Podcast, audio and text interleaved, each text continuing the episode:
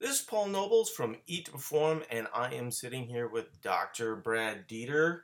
Uh, Brad, do you want to say hi to everybody?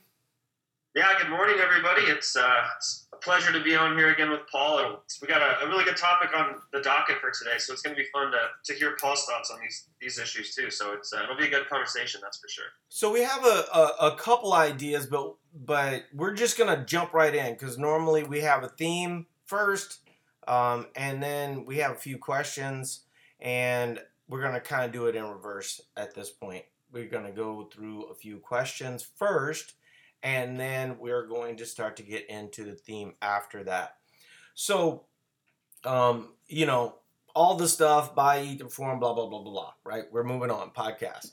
Um, so uh, one of the things that that has come up recently, and you know, when we're in the coaches certification, which we have a new certification that's going to be coming up here within uh, a couple weeks. And Brad teaches that along with Dr. Mike Nelson. Jen Patterson's a contributor. All all are PhDs. And so, what uh, what continuously comes up every single time we do the certification um, is how we get clients to a deficit. And honestly, guys, that is probably the easiest thing to explain.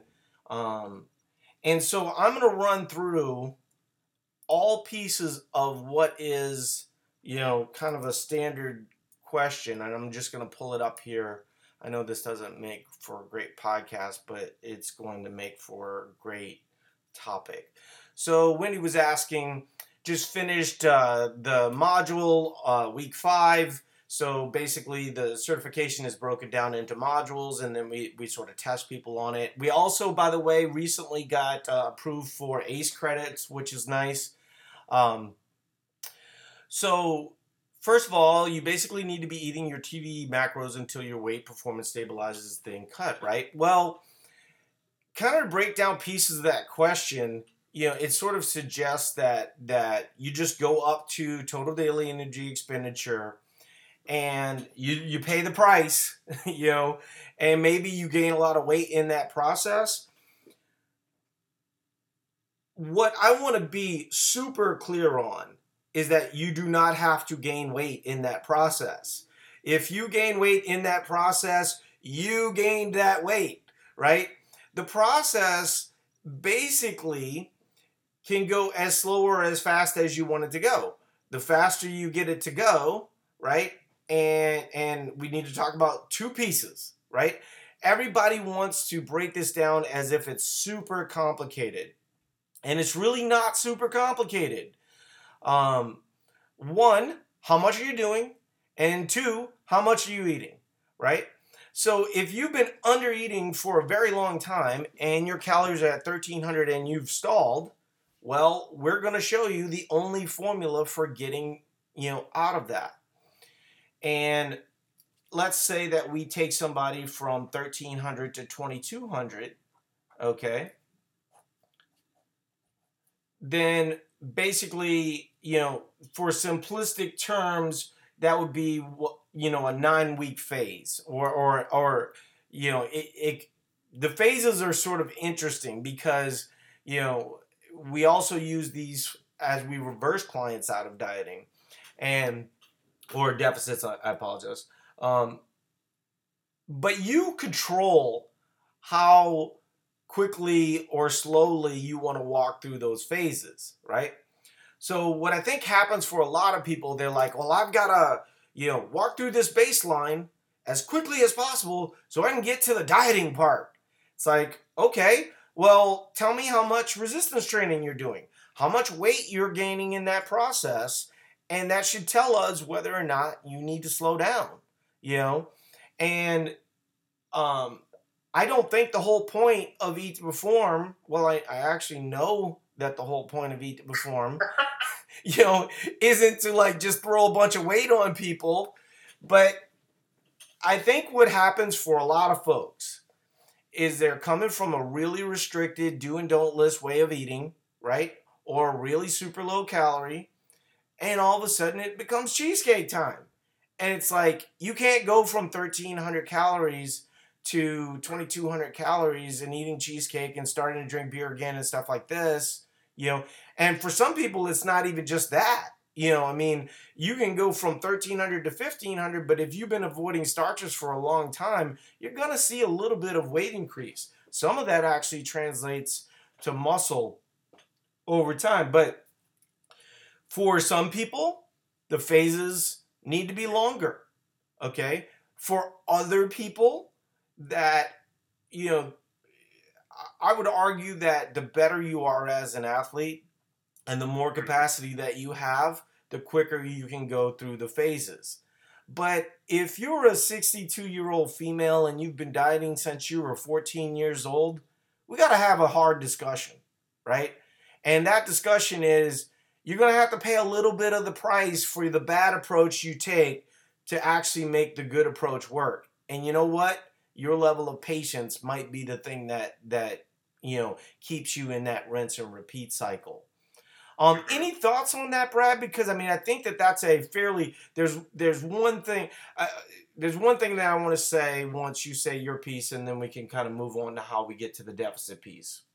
Yeah, you know, I think this is one of those things that's you know perfect for to draw an analogy to the the training piece. You know, it's like all of us really intuitively know that you can't make, I mean, you can't go from a 100 pound squat to a 400 pound squat just because your training program on paper says week one you're squatting 100 pounds, week 12 you're squatting 400 pounds. Like, you know that your progress through that's going to be dictated by how your body responds to training, right? It's like you might have it written on the program that you've got to do this percent this week and this percent the next week and this percent the next week. But if your body's not responding, you're not going to be able to do the training. So the food piece is very similar, right? You're, you're, you're at a certain point, we've got to get you to a different point, but the rate of change through that journey is going to be so different for everybody. And you can't view it as, you know, here's here's where I want to be, and I'm just going to get there as fast as possible. It's like you, you've got to know that you are where you are, and each step along the way is an important step. Don't just try to zoom through to the end. You, you've got to go through the process. So the que- the the real question in the next piece of the question is is how long does the client need to be at that baseline before they can start to cut?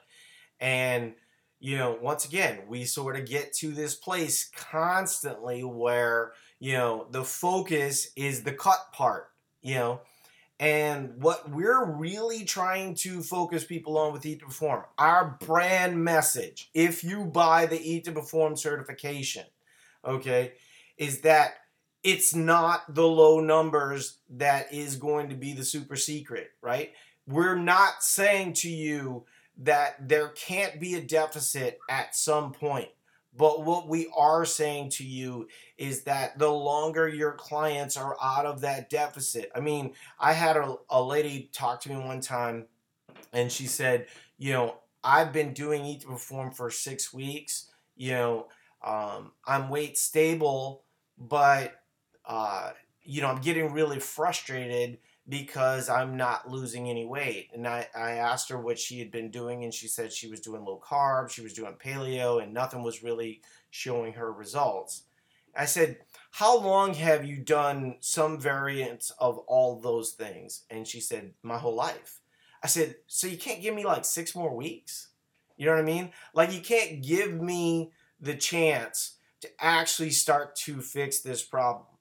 Frankly, the answer to the question I think is best answered by Layne Norton, right? Layne Norton says the easy answer is however long you've been dieting, that's how long you've got to be not dieting, right? So that right there is like boom for a lot of people because on the one hand, they, they want to snuggle up to the dieting. You know, when I started testing the um, name of the audiobook that I have coming out, Killing the Diet Industry, what I started to realize right off the bat was that people weren't interested in the title Killing the Diet Industry. And if you think about why um, people aren't interested in killing the diet industry, because they want to still snuggle up to dieting. they still want to believe that the deficit is the secret. And and and So I think the answer, and, and Brad can speak to this as well, but the answer might not be Layne's answer, where, you know, if you've been dieting since you were 14 years old, maybe you don't have any more dieting cycles, right? Um, because you're 62 and, and you've moved on. I think that, that Layne has not necessarily tested that. He's he's using that as an extreme example to wake folks up. That Yeah. you know, the more you're dieting, right, the the less successful your dieting is going to be. And so what we see is that the people have been doing Eat to Perform three, four, five years, and they've gone through multiple cycles. They get better and better each time. So usually, you know, we know that people are sort of anxious to get to the deficit piece. And, you know, we set kind of a three month timeline for a lot of those folks. Now, that's a guideline because there are some people, you know, there's a lot of people that will say, well, I have fat on my body, I'm overeating. Awesome. I have a great thing for you. Once we get you to TDEE and you are overeating your t- total daily energy expenditure, you'll see fat loss almost certainly, right? You're at a negative calorie balance. And so um, what they realize is that they actually weren't overeating, right? And you know that their body actually needed more calories and they were just maybe had some bad habits or didn't get their sleep in place or all these different things. So what's the time period? It's variable, right? And the person that is most acutely wanting to diet is probably the person that you need to have the most wake up call with, right? Mhm. Um, I have a client, as an example, with a lot of weight to use, right? A lot of fat to use. That client has a lot of bad habits. We've got him eating 4,500 calories and he's down 30 pounds in roughly two weeks. Okay. Everyone thinks that you need to go super, super extreme. Now, don't get me wrong. This person, that most of the people that come to us and say, I'm overeating, they aren't overeating. Not like this person was, right? So, you know, 4,500 calories probably represents a significant deficit for him. And mm. we've not really even done anything at this point to super clean things up, right? Once we start to really work on the sleep piece, really start to get some exercise. One of the, you know, one of the things that that, you know, I don't want to get too sidetracked, but um the big thing, you know, for an athlete in this situation is for them not to get hurt, you know, because, you know, that's a huge setback. And that's one of the problems with, you know, the biggest loser type of approach of things or, or you know, extreme fat loss, you know, all these shows where they're trying to put these through, you know, I mean, people with a lot of fat to use are not their bodies aren't prepared for that level of of you know adaptation. And so they deal with a lot of overuse issues and and stuff like that but the the the simple answer is you you're you're basically working through some level of trial and error you know? And so if we can get people up to a baseline and they're relatively quick up to that baseline and, and and the elements that we're looking at is you know are they sleeping well? Okay check. That one's good. All right. Are they eating an adequate amount of food for what they do? Okay check. That one's good um, are they working out fairly consistently?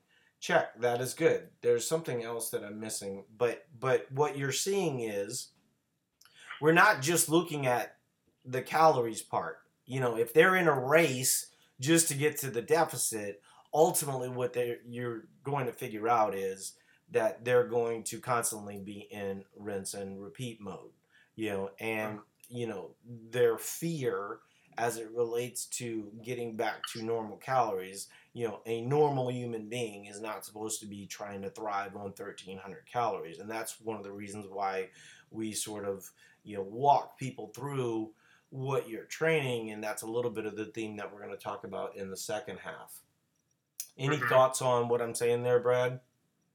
Yeah, you know, I think there's a few other big concepts we should probably um, kind of uncover and talk about. Is you know, one of the things is the fact you know, Paul just mentioned you know trying to having the whole point of the process being trying to work your calories up to a specific number, then to just cut them back down is kind of missing the whole point, right? The whole a lot a lot of the piece of the the benefits and the adaptation actually come from training while your body is well fed.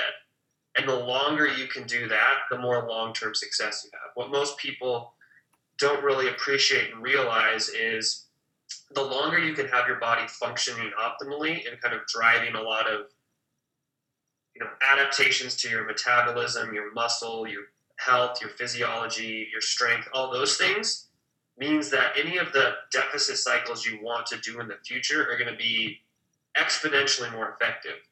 And so the longer time you can spend working on improving your your your fitness, your health, all those sorts of things, that's really what you should be keen on. I mean, that really is kind of where most people's mental focus and mental energy should be. So really the goal is to get your body to a well-fed state, train your face off for a long time, get stronger, get faster, get healthier, enjoy all those times, and then you know do the periodic cuts, so to speak, the, the periodic PFFLs to spend a little bit of time trying to focus on the fat loss piece. And that's where you get a lot more success.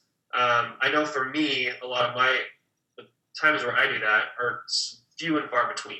So if there's times where I need to make small adjustments to body composition, like the weight's going up a little bit more than I'd like, or the body composition's going a little bit in the wrong direction, my default answer is not let me go through an eight week cut. It's okay, is there any ways I can increase a little bit of my activity? Can I walk a little bit more? Can I do a little more yard work? Can I do a little bit of those things? Um, can I add a little bit of volume on my training? That's usually, for a lot of people, a much better approach to get real results than to just try to cycle the calories up and cycle the calories back down. I think that's a huge piece that people um, really need to kind of key in on, especially if you're a coach working with clients. Um, that's so important because you really have got to get that idea across. Yes. Okay. So now I really need coaches to listen to this piece because it's really super important. You look at the best athletes in your gym. What do they all have in common? The people with the, the ripped abs and all this other stuff. A lot of them, for the most part, they don't think that much about what they eat, right? They have built enough work capacity that they have enough room. You know, they might be conscious of what they eat. They might be, you know, um, aware of how much protein they're taking in and making sure that they're having enough carbohydrates to to get in good workouts. But you know, that's actually a big part of the second piece. But I think what Brad is saying is really important. We've got to use the examples that we have in front of us to say to someone, okay, so you think you're overeating, right? Because that's why you ultimately have, you know, um, excessive bodily fat on your frame. Well, show me, you know, show me, you know, eat this much, you know, this is the prescribed amount of food that your, you know, total daily energy expenditure is, you know, and see what happens. Well, what's going to happen is they're probably going to be start to gain a little bit of weight in that process. Okay, well then you weren't overeating. You were actually under eating and you maybe had some of these other pieces that weren't right. And so if we could start working on those pieces, then that becomes you know the biggest thing. So I'm going to talk about the macros right now, but I'm going to I'm going to break down uh, I'm going to break down what Brad just said fairly easily people think the macros are the big secret. And I would argue that macros are probably only 5 to 10% of the secret. Because if you don't sleep well, and if you don't make, you know, keeping muscle on your frame a priority, and you aren't working out consistently, and you aren't getting in non exercise activity thermogenesis, you know, or using LISS to your big ability, you know, and you're just trying to constantly stress your system out, you know, that's going to be a net negative. So here's what's going to happen for a lot of folks. And in general, it's it's it's kind of drop dead simple how we set up deficit cycles. basically we're just trying to get a, a client to lose one pound a week and we're looking at you know there are examples where you can get a little bit more aggressive but for the most part that's not the kind of clients that we're seeing all the time you know the clients that we're seeing all the time you know is a female. She's 165 she's 55 you know for that person um, you know we can um, typically just set up an 8 to 10 week cycle where for the most part they're looking at a 500 calorie deficit throughout the you know throughout the days. We'll we'll talk a little bit about that but so the average deficit that we're looking at is roughly 500 calories for one pound a week and ultimately 8 to 10 pounds over the course of eight weeks. First deficit. Here's what's going to happen. The athlete may or may not see the kind of results that they want to see because I think what you know, and, and a little bit, some of this is anecdotal. I will I will fully admit that, um, but I think you sort of wake up the sleeping diet dragon, right? And you know you don't have all the pieces in place. You don't have the work piece capacity piece in place you're still trying to do treadmill and all this other type of stuff. So what we see a lot is that one, people need to to dig a little bit deeper, you know, in that first deficit cycle, right? Or, you know, they can really affect things positive with LISS. And almost no one seems to want to do that. Everyone seems to want to hit it, you know, where they're they're doing high intensity interval training or you know, they're really trying I'm I'm training for a triathlon. I was hoping to cut. You know, when we talk about exercise, we're talking about stress. When we talk about dieting, we're talking about stress. We're, you know what I mean? And so, you know, what we really need to do is like really affect the stress environment.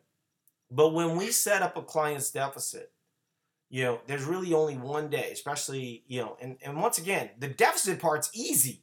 You know, once you have all those other things in place, the sleep thing in place, the workout thing in place, all these other things, that's the 90%, right? But the problem is, is everyone put, wants to put that 10% in front and ignore the 90%. And I'm showing this on a daily basis with my trends right? Where my calories are 3,000 or more, you know, I'm sleeping eight to eight and a half hours a day, you know, and I'm not killing myself, you know. And people are like, I don't get it. You know, I'm not seeing the kind of results that you're seeing. It's like, well, you're also not doing the things that I've done. So now all of a sudden, we get to that second deficit and the client has been training a little bit more effectively for six months outside of the last deficit. We've reversed them out. They're staying weight stable. They have a little bit of a buffer, right? Um, here's what sort of happens the way we set clients up with their numbers. There's basically kind of high, medium, and low days, right? And what happens with people that think that the macros you know is the end all be all that's the 90% and not the 10% let me tell you what happens okay they immediately get their numbers and they just go to that lowest number lowest carb right because they're sort of defaulting to the bad mindset that they used to have like oh i'm absolutely certain that what paul's been talking about for four fucking years you know is totally not relevant at all. And the the people just want to snuggle up to, you know, the lowest number, not realizing that it's the work. And remember that the high number represents normally a 500 calorie deficit, right? The low number, all the low number is doing is basically adjusting to a low level of volume, right? And so it's a rest day. And so if you're on a rest day, you know, and you're, you know, doing stair steppers and, and HIIT training and stuff like this, and you're wondering why you're not, you know, seeing the results that ultimately you want to see, well, first of all, it might be your first deficit. Second of all, you're cuddling up to you know all the things that actually brought you to us in the first place. And then third of all, you're not doing what we're saying. What we're saying is let the work and the volume be the piece, right? And the best thing that that you know we talk about it all the time. We're gonna hammer it until you know, you guys actually get what we're talking about, but minimal effective dose. Don't go to super extreme as quickly as possible. And if you want to try and build a deficit, okay, do so with as little stress as possible. Just walk your dog longer. You know what I mean? Like, don't get it, like Brad was saying, you know, be a little bit more conscious of the elements outside of, of what you're doing. But, you know, what people want to do, you know, you're lying to yourself if you don't tell yourself the truth. Let's be honest. You want to solve a lifetime of problems in 30 days and be done. And you want to never diet again because you hate that shit. Yet you've snuggled up to it your whole life. Okay? Give us a chance. Give us a real fighting chance to do minimal effective dose. Give us a real fighting chance to get to a deficit. Now, you know, you've gone through your three month baseline and your PFFL, you might have to get a little bit aggressive, right? At that first time because, you know, once again, your body isn't fully acclimated to what Brad's talking about. But the longer and longer those cycles get, the better and more effective they will get. And here's the last point before I'll, I'll hand it over to Brad.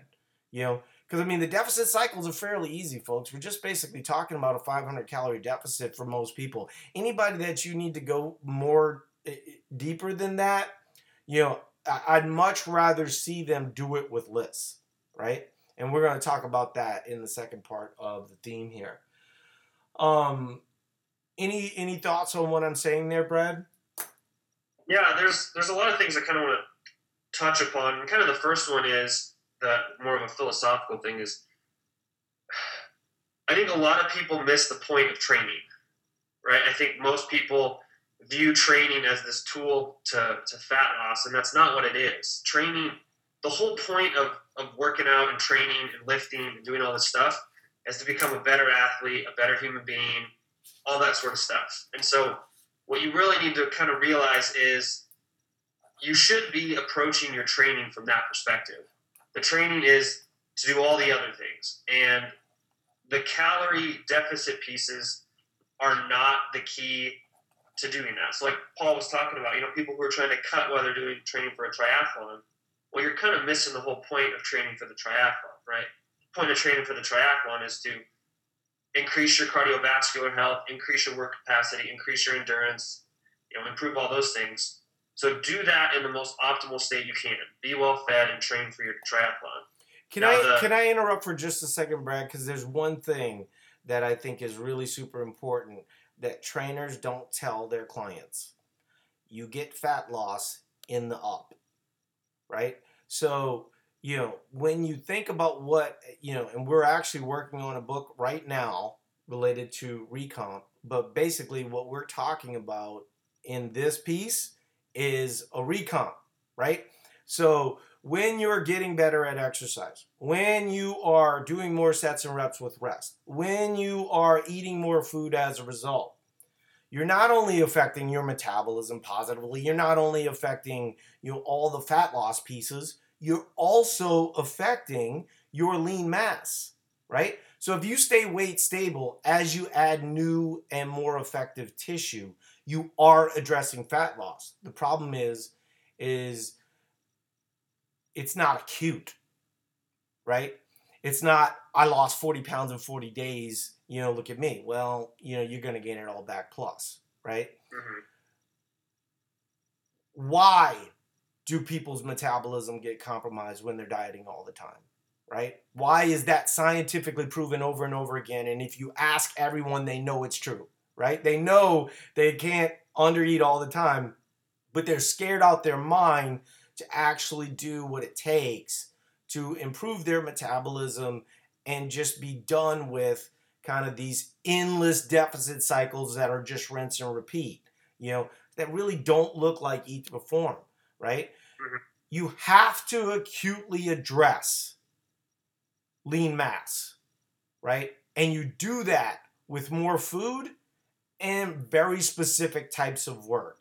I'm sorry, I, I, I just felt like if I didn't talk about the piece where you're going up, you know, that some people are going to get lost in that process. Yeah, and so the the whole the whole point that you were trying to make about the lean mass piece is something most people don't really appreciate. So when you are kind of running through long periods of deficits, diet cycles, those sorts of things, the primary things that are affected are your lean mass. So 20 years of deficit cycles mean you have a lot of lean mass problems that need to be fixed. And rebuilding that takes time. You know, anything valuable worth building is going to take some time and it's going to take some hard work. And so what you see is the more time you spend working on the lean mass piece, which is really the most important, the better. And then that's really what should be a, a big piece of the focus. Um, I think the other thing, you know, kind of along the whole timeline thing is like Paul mentioned, you know, is and since this has to do with some of the certification code pieces, is as coaches, we have people coming to us who have 30 years of problems they want solved with a calculation and some magical numbers, and that's that's one of those things that's just an impossible situation, and it's not it's not the focus, nor is it what we should be putting our energy on. Right, the the TDEE and the macro questions um, sometimes miss the forest for the trees. Right, what we have to realize is even even if we figure out the perfect formula for, for TDEEs and macros, is that's still a moving target, right? Everybody's TDEE is going to be a little bit different. There's a lot of art and, and nuance in that, but that's kind of also not missing the point. Is those are more just small tools we have that we use, but those aren't really the, the main focus, right? It's all the other pieces, and that's really one of the, the key things to remember as a coach is you've got all these other things that are the primary drivers of success, and figuring those out is really pretty key. Yeah, I mean, the magical numbers are not the deficit numbers. And once again, we're not saying, you know, that you would never be in a deficit. But the magical numbers are your squat progression numbers. The magical numbers are pace. The magical numbers are you sprinting better. The magical numbers are are you improving at exercise and potentially building lean mass in that process. You know, when I went through my PFFL recently and I started reversing out of it, it was almost shocking how um, how my fatigue level changed, right? And how you know during PFFL I had to drag my ass out of a chair, you know, to be a little bit more disciplined as it related to you know seeing calorie burns. I mean, I haven't, you know, uh, you know, two days ago I think I ended up burning like 2,900 calories. I didn't do nothing, right? Other than you know just having more energy throughout the day, you know, um, and you know a lot of people that you know say they have a sedentary job and you know they're not necessarily you know super energetic people. You know, I, I appreciate that, but you know, why don't we start eating an adequate amount of food and then show me what happens? You know, because you don't know, right? What you don't know right now is that you actually do have the potential to be a high energy person. You're just compromising it artificially. So Yeah, I think go ahead.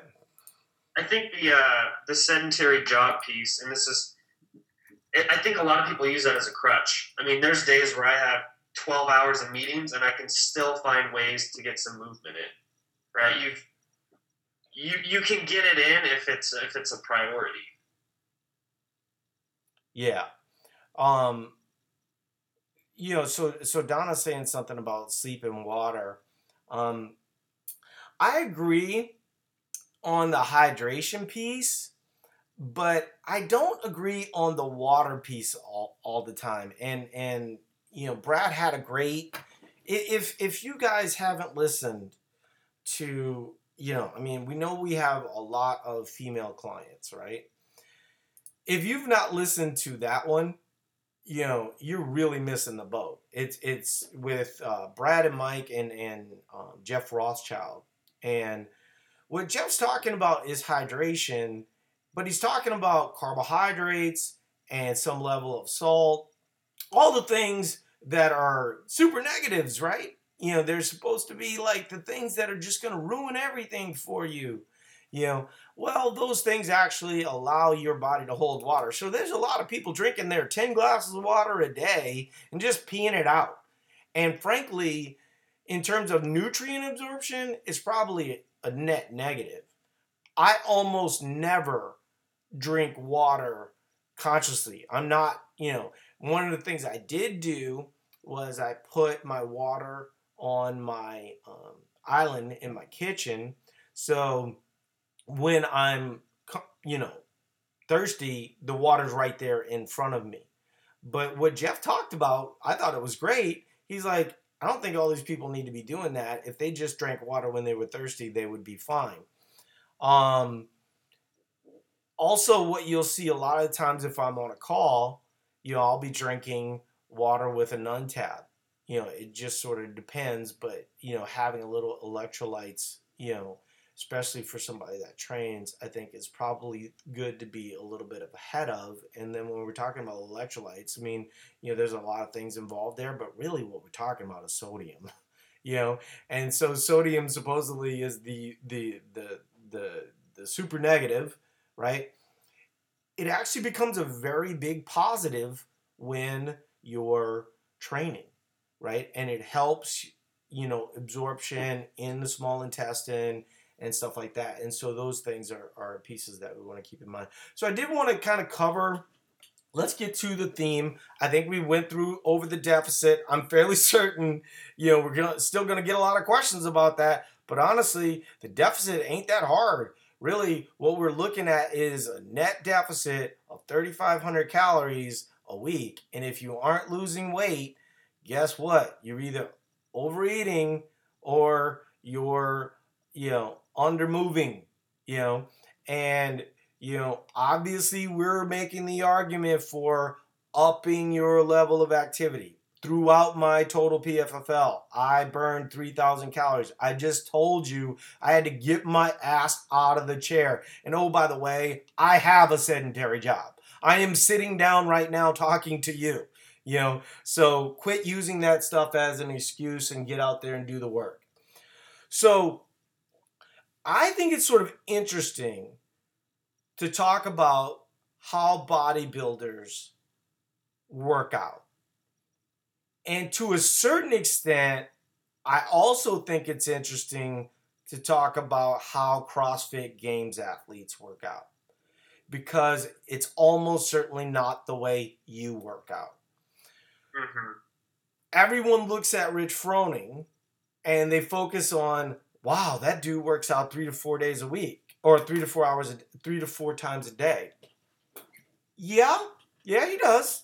You know, but not like you, right?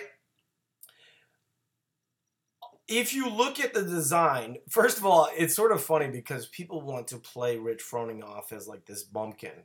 Rich Froning got a degree in in exercise physiology, right? He's one of the smartest people as it relates to program design that you know exists in CrossFit, and that that's you know he's also smart enough to realize that there's some things that he doesn't know and that he could use a coach for. But he's the primary mover as it relates to what he does, and I think that's one of the reasons why he's always been so successful.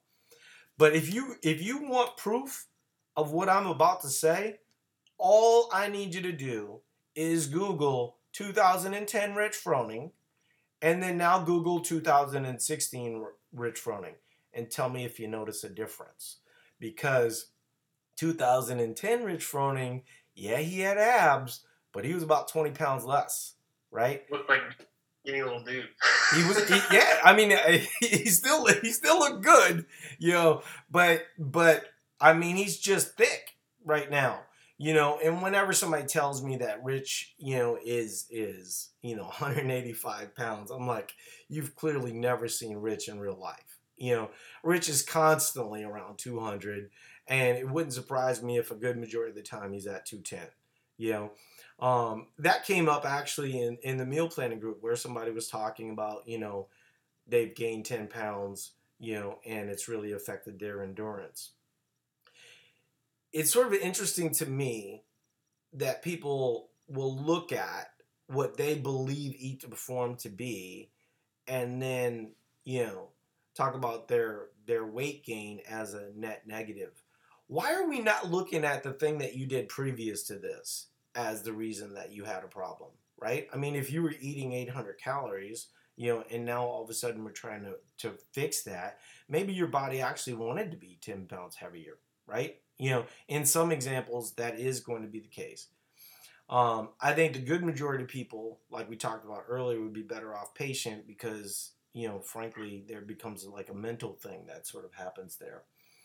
But you control the switch. See, that's the thing. I think, you know, people have gone their whole life being reliant upon all these systems. And what Brad and I are trying to do, and Mike and all the Eat to Perform coaches, we're actually trying to show you the amount the the amount that of control that you have and a lot of that control comes from the movement piece and and the work piece but getting back to um, you know rich and his example and, and and you see it with all the ladies too i mean Kara Webb go back to Kara Webb three four years ago you know even annie you know Annie came in very muscular. You know, a lot of the the Iceland ladies they came in very muscular, but but she's so much thicker. You know what I mean as an athlete than than she was previous to that, and I think that that tells a story that I'm about to tell. So, bodybuilders, talk to me I mean, do you know many bodybuilders that use HIIT as a regular, you know, thing? I'm Brad shaking his head no for the podcast people. They almost yeah, it's it's maybe a two to three percent of their whole training, and that HIIT usually is not the HIIT you're thinking of. It's usually like prowler pushes style HIIT. Yeah, which is still a different type of stimulus than actual HIIT training.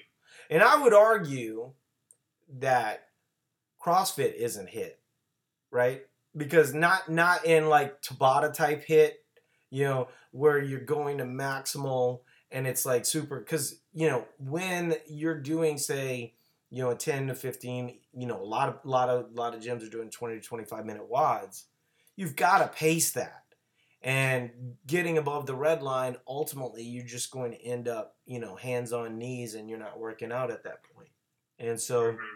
so i would argue that a lot of of what happens with crossfit. But but here's the other thing too with bodybuilding you know because i think that that what you just said you know if you're trying to get lean and you're ultimately because everybody sort of plays the um uh, well i want to gain more lean mass and lose fat in that process. Okay then we need to talk about what it takes to gain lean mass right? Because if all you're doing is the opposite of what bodybuilders are doing then that should be a gigantic clue to you you know? So if you're you know just constantly doing these tabata sets five times a week you know what i mean? And and really just working up these gigantic burns and, and stuff like that, there are times where you know bodybuilders are going to be tapering, but the good majority of the time, what they're really trying to do is put on lean mass without having you know i mean you know it always brings up you know you can't have this discussion without having a ped discussion you know because when you see bodybuilders that use PEDs compared to natural bodybuilders, it's a very different physique body type, right? And where I think, you know, something like CrossFit has come in and sort of filled the gap is you've got a lot of accountants, lawyers, these types of folks that go, okay, I don't want to be Phil Heath, right? But like some version of 52 year old Dan Bailey looks good to me, you know, or some of these like, you know, masters athletes. I think the other thing too is that when you see a masters athlete, just default to the fact that that dude was a Division three lacrosse player, right?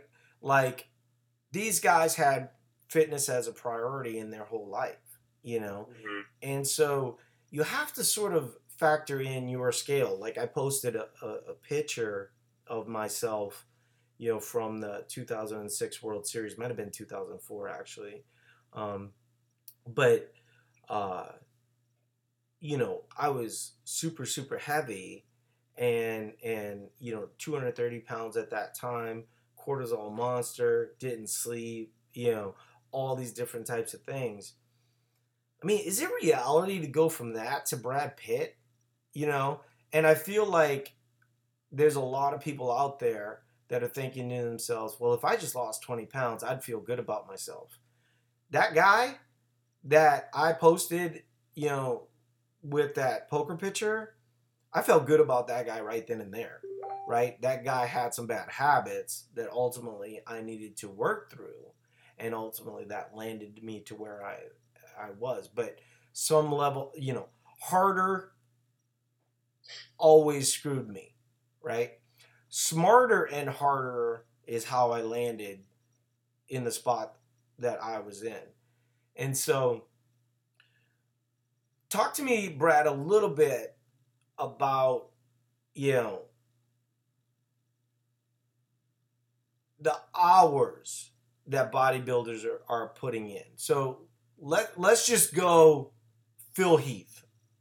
How many hours a day do you think Phil Heath is putting in? You know, depending on time of year, it's probably hour, hour and a half. It would be probably what his his training looks like in a given day. Um, for for most of the season, um, that's probably right about where he's coming in at. Right. Now, calories at that point, you know, I mean, most of this stuff has been pretty published out there, but we're still looking at six to eight thousand calories, right? Yeah. You know, um, and what you often will see is that at various times the workouts will go out even longer, you know, up to three hours. hmm So when they're doing three hours, they're not doing it, you know, boom, boom, boom, boom, boom. You know, they're getting in certain amount of work and there's a lot of rest involved, right? So the actual time of movement is pretty small, you know, almost certainly less than an hour. But, you know, the investment in time is quite high. You know, Yeah. what you'll often hear from bodybuilders is that for them to eat the six to 8,000 calories that they need to eat, eating becomes a chore, you know. Um, and I'm using an, an, extreme example. I mean, a, a, a natural bodybuilder is probably going to be looking more similar, you know, to what Brad's saying, where you know their recovery is going to be compromised, right? And so they're not going to be able, you know, when you don't have PEDs in place, you know, basically your recovery gets compromised and you have to be a lot smarter about that. Um, any thoughts on that piece, Brad? Um, on the food piece or the training piece? I, I really think that the training piece is the important beco- part because, you know, what we're talking about is muscle stimulation and muscle activation. And then, Yeah, that's that's a big thing. I want people to take a, a little bit of honest self reflection. I think so many of us, our workouts are, I mean, myself included, a lot of times are just going through the motions. Um, and even those bodybuilders, when they're doing their, their three hour training sessions, is their sets are intense and then their rest is intense, right? It's like you've really got to focus on the task at hand and know that when you're training, you're training for a certain purpose. And that when you're you're resting, you're resting for a certain purpose. But you got to put a little bit more emphasis on, you know, the training piece and not just going through the motions, but making your training actually what it's for. Right. So bringing that back to the CrossFit piece, okay? So now you're a CrossFitter. You have an hour investment a day, and you go, what's my version of Annie Thorisdottir? What's my version of Rich Froning, right? Or what's my version of a master's athlete? Well, a little bit of the clues come from bodybuilders. Talk to me about what a bodybuilder's cardio would look like, just as a general rule. Obviously, you know, there's a lot of different ways that people are going to be doing things, and at times, cardio becomes a bigger piece. You know, at times, obviously, they would want to lessen it, right?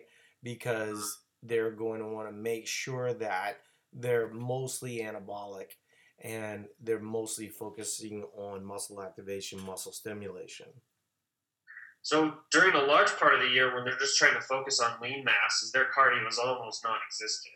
I mean, it's it's such a small piece of their training that you really could call it non-existent. You know, they they spend virtually all their focus and time on the muscle building piece, um, and then really the whole point of the cardio during their kind of contest prep season or their cut season is just to drive that calorie deficit through a little more work instead of starving themselves down even more. Because if they're if they try to make that deficit bigger by eating less, they're sacrificing their muscle tissue. But if they just do a little bit more low intensity work, they can drive a little bit bigger of a deficit without having to sacrifice the calories needed to maintain the muscle tissue. So for a good portion of the year, they're not even worried about that piece. They're worried about the important piece, the they're trying to build the muscle piece. And CrossFit athletes do the same thing. For the large majority of the season, they're focusing on the building the tissue. I mean, most of their work, if you look at guys like, you know, Rich and a lot of those people, they spend a good portion of the year trying to get bigger and trying to get stronger because they know the conditioning piece doesn't take that long, right? You can be, you can get in game shape conditioning for those people in a lot shorter time span than you can add on 20 pounds to your clean and jerk or, you know, five pounds of lean tissue. So they just, they know that piece. Yeah. I mean, they, they do they do keep the piece in the bucket, you know, and so like you know one of the things that you know people have seen is that Rich has gotten a lot better at swimming than he used to be. Well, you know that's really a skill, right? Um, and so he worked on that skill early on, but but like Brad's saying, the taper for a bodybuilder is real similar to the taper for you know a CrossFit games athlete going into competitive seasoning. You know, now all of a sudden, you know, the focus is going to be a little bit more on heavy, keep some conditioning in the mix, and then as they start to taper closer to the games, now all of a sudden, conditioning becomes a much, much bigger piece. Mm-hmm. So, at what intensity, when they're doing cardio, are they doing it? Um, as, as low and slow as possible. Long, long. And they know that the investment is long. So you'll see these just gigantic human beings spending two hours on a treadmill, right? And they're walking, you know. And to me, that is indicative of how you keep lean mass, you know, and how you create a deficit without destroying your tissue. And that's the opposite of the way that, you know, the biggest loser approach and the way that everybody wants to do it. They want to pay the price as quickly as possible and they're always landing in the same damn spot and they're rinsing and repeating. And if you're a customer, you know, of Eat to Perform, you know, you need to start to change your mindset. But if you're in the coaches certification, you've got to you've got to have conversations with your clients and say you've been doing this same bad approach for a long time and it hasn't worked so why are you always snuggling up to that what makes you want it's sort of like being you know uh, i was joking the other day with my wife about you know, today is a great example. I live in Minnesota, and today is a beautiful day. We will get out and we will do all kinds of cool things. But living in Minnesota is like being a golfer. You know, golf golfers tend to stay golfers because of that one or two shots that you get each time and it convinces that you could potentially be really good at golf but it was almost by accident that's sort of what you know being a minnesotan is like you know but it's like snuggling up to a bad relationship you know um and i'm not I'm sort of making the comparison that living in Minnesota is like snuggling up to a bad relationship. But they're looking for one or two glory moments, right? Like Yeah. That's not what's missing the whole point. yeah, I mean like like in San Diego, they take for granted all the beautiful days that they have.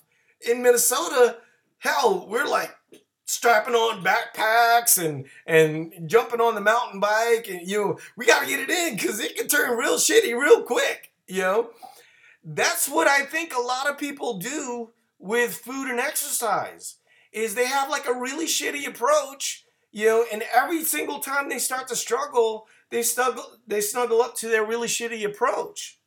And you know, what we're s- I think Mike said this perfectly on a podcast not too long ago when we, were talking about it is, you know, having the skills and being in control is so much more successful. You know, people who feel like they're in more control and don't have the panic button and just be like, all right, well, now I just got to do this and it takes a little bit longer, but I know what I need to do and I'll do it. That's that's the the better mindset of approaching stuff, right? That rather than the hitting the panic alarm, being like, I have to do all these extreme things to get a result quick, is you know kind of the knowing you have the skills and the tools and you're in control of the trajectory of your journey is a really key piece. Yeah. So we did have one question. I promised a person that I would answer their question um, because they got a diagnosis from a doctor where they needed to go on heart medication based on a genetic deficiency. And they're currently doing PFFL. And what I said to her is, you can't do PFFL right now you can't get a diagnosis that you are stressing out your system and then also snuggle up to stressing out your system. So then she was like, Well, I don't want to gain weight in that process either. And, you know, once again, we, we, we kind of covered it, right, throughout this process. There's two things, right? Are you eating too much? or are you working out too little?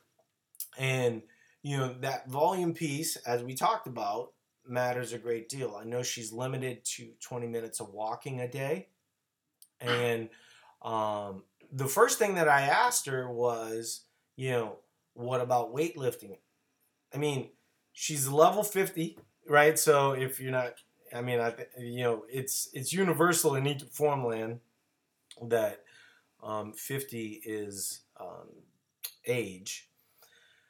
I mean, she's she's got ab definition. You know, she does a lot of dedicated ab work.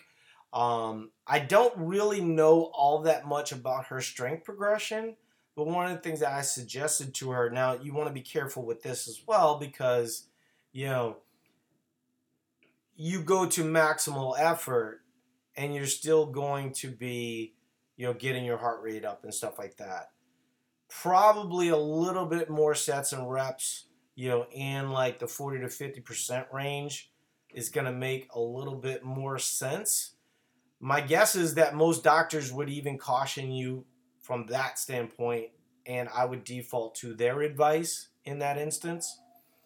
Most of the things that you're going to want to do is really focus on on less stress. So you go, well, what do I do from a calorie standpoint? Do I eat my total daily energy expenditure? The answer is technically yes, right? But you're not eating your total da- daily energy expenditure at extra activity. You're going to eat your total daily energy expenditure at moderate, you know?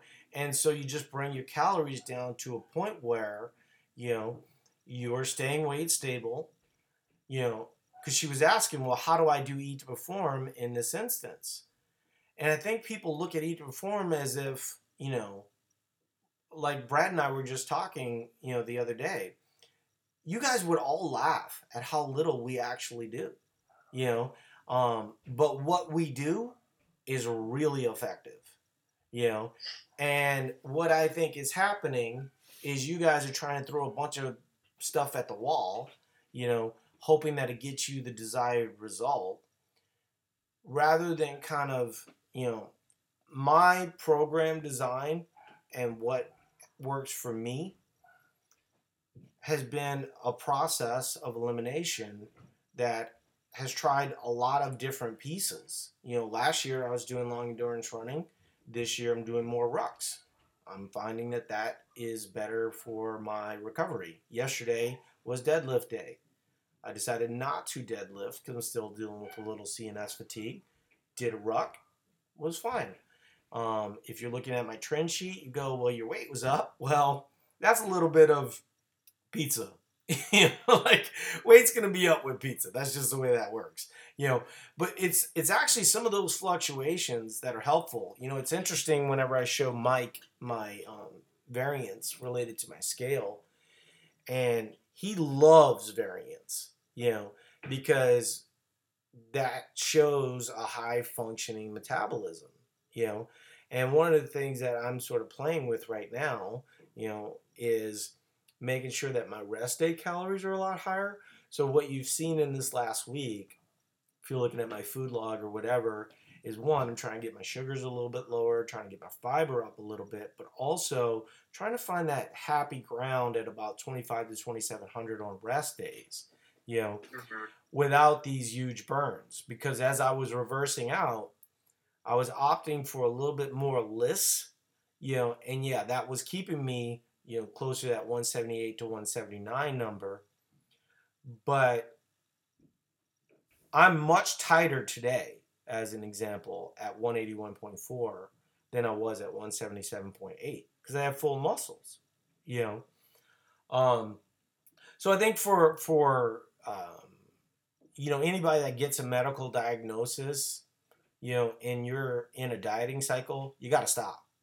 You know, um, just you do, you know, and that gives you an opportunity to really focus on those other pieces. And I know that that's frustrating because we all want to snuggle up to less weight, less fat, you know, blah blah blah. But it comes to what are you prioritizing in your life, you know, and when you find out that you have, you know, all these different issues, you know, you've got to really focus on, you know, kind of the whack-a-mole you know we got to get that piece you know back in the box before we can really start looking at anything different. But i think that some level of weight training especially if that's allowed through your doctor you know we can really address lean mass. I mean she sent me a picture and oh my god i mean she's like you know i mean she's not shredded but for 50 years old i mean she's goal body you know what I mean? For a lot of 50 year olds. I mean, there's there's a lot, you know, and I know we all kind of get through that where um you don't judge yourself by, you know, the people that aren't where you're at. You know, and I totally get that. You know, you're in a CrossFit gym and you've been CrossFitting for five to six years. You're not going to judge yourself by the new person that came in. But it should allow some level of reflection you know what I mean? And I think that that's an important piece. Um, anything you want to add there before we shut it down, Brad? No, I think this has been really helpful for a lot of people. I think we covered a lot of good ground, um, and just you know, kind of giving some people some insight into what things that are really important actually are. And you know, make sure that as you're going through your journey, is don't misplace your focus because where you place your focus is key. You know, there's a lot of minutia and things that we all worry about that um, detract from the bigger message. And you know, focus on those really key pieces, and you're going to be a lot more successful, and you're going to be a lot more happy with your approach than you know trying to worry about the things that are not really that important. Yeah, I mean, I, I think the other thing too, you know, because especially with the the coaches certification, is everybody focuses on the deficit piece, right? And the deficit piece has been covered to death. Virtually everything out there is talking about the deficit piece. So that's the easy part. The hard part is all these other pieces, right, that need to get fixed.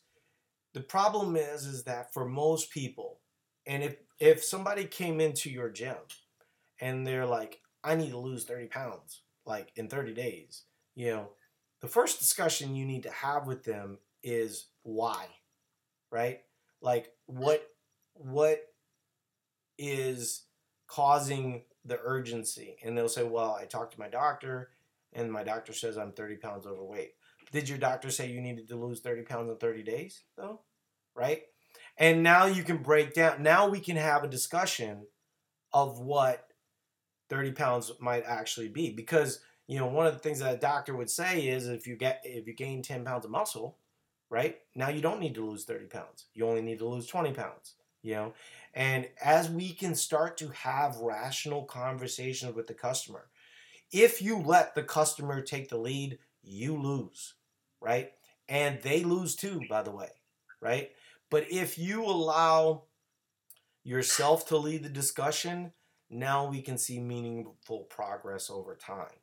And yes, it requires a little bit more patience, but at the same time, you know, that's what's going to land people with the best result.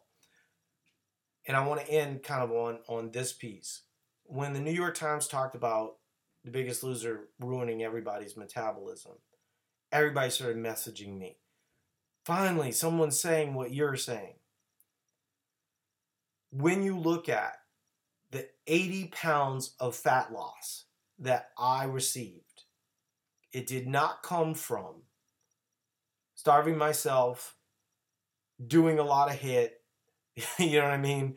Um, that's not where the good majority, you know, the deficits that I built looked a lot more like slower cardio um, and a lot of hiking and, you know, changing some habits and, and moving things. And, and I wasn't near as good as I am now. And five years from now, I'll be a lot better than I am today, right?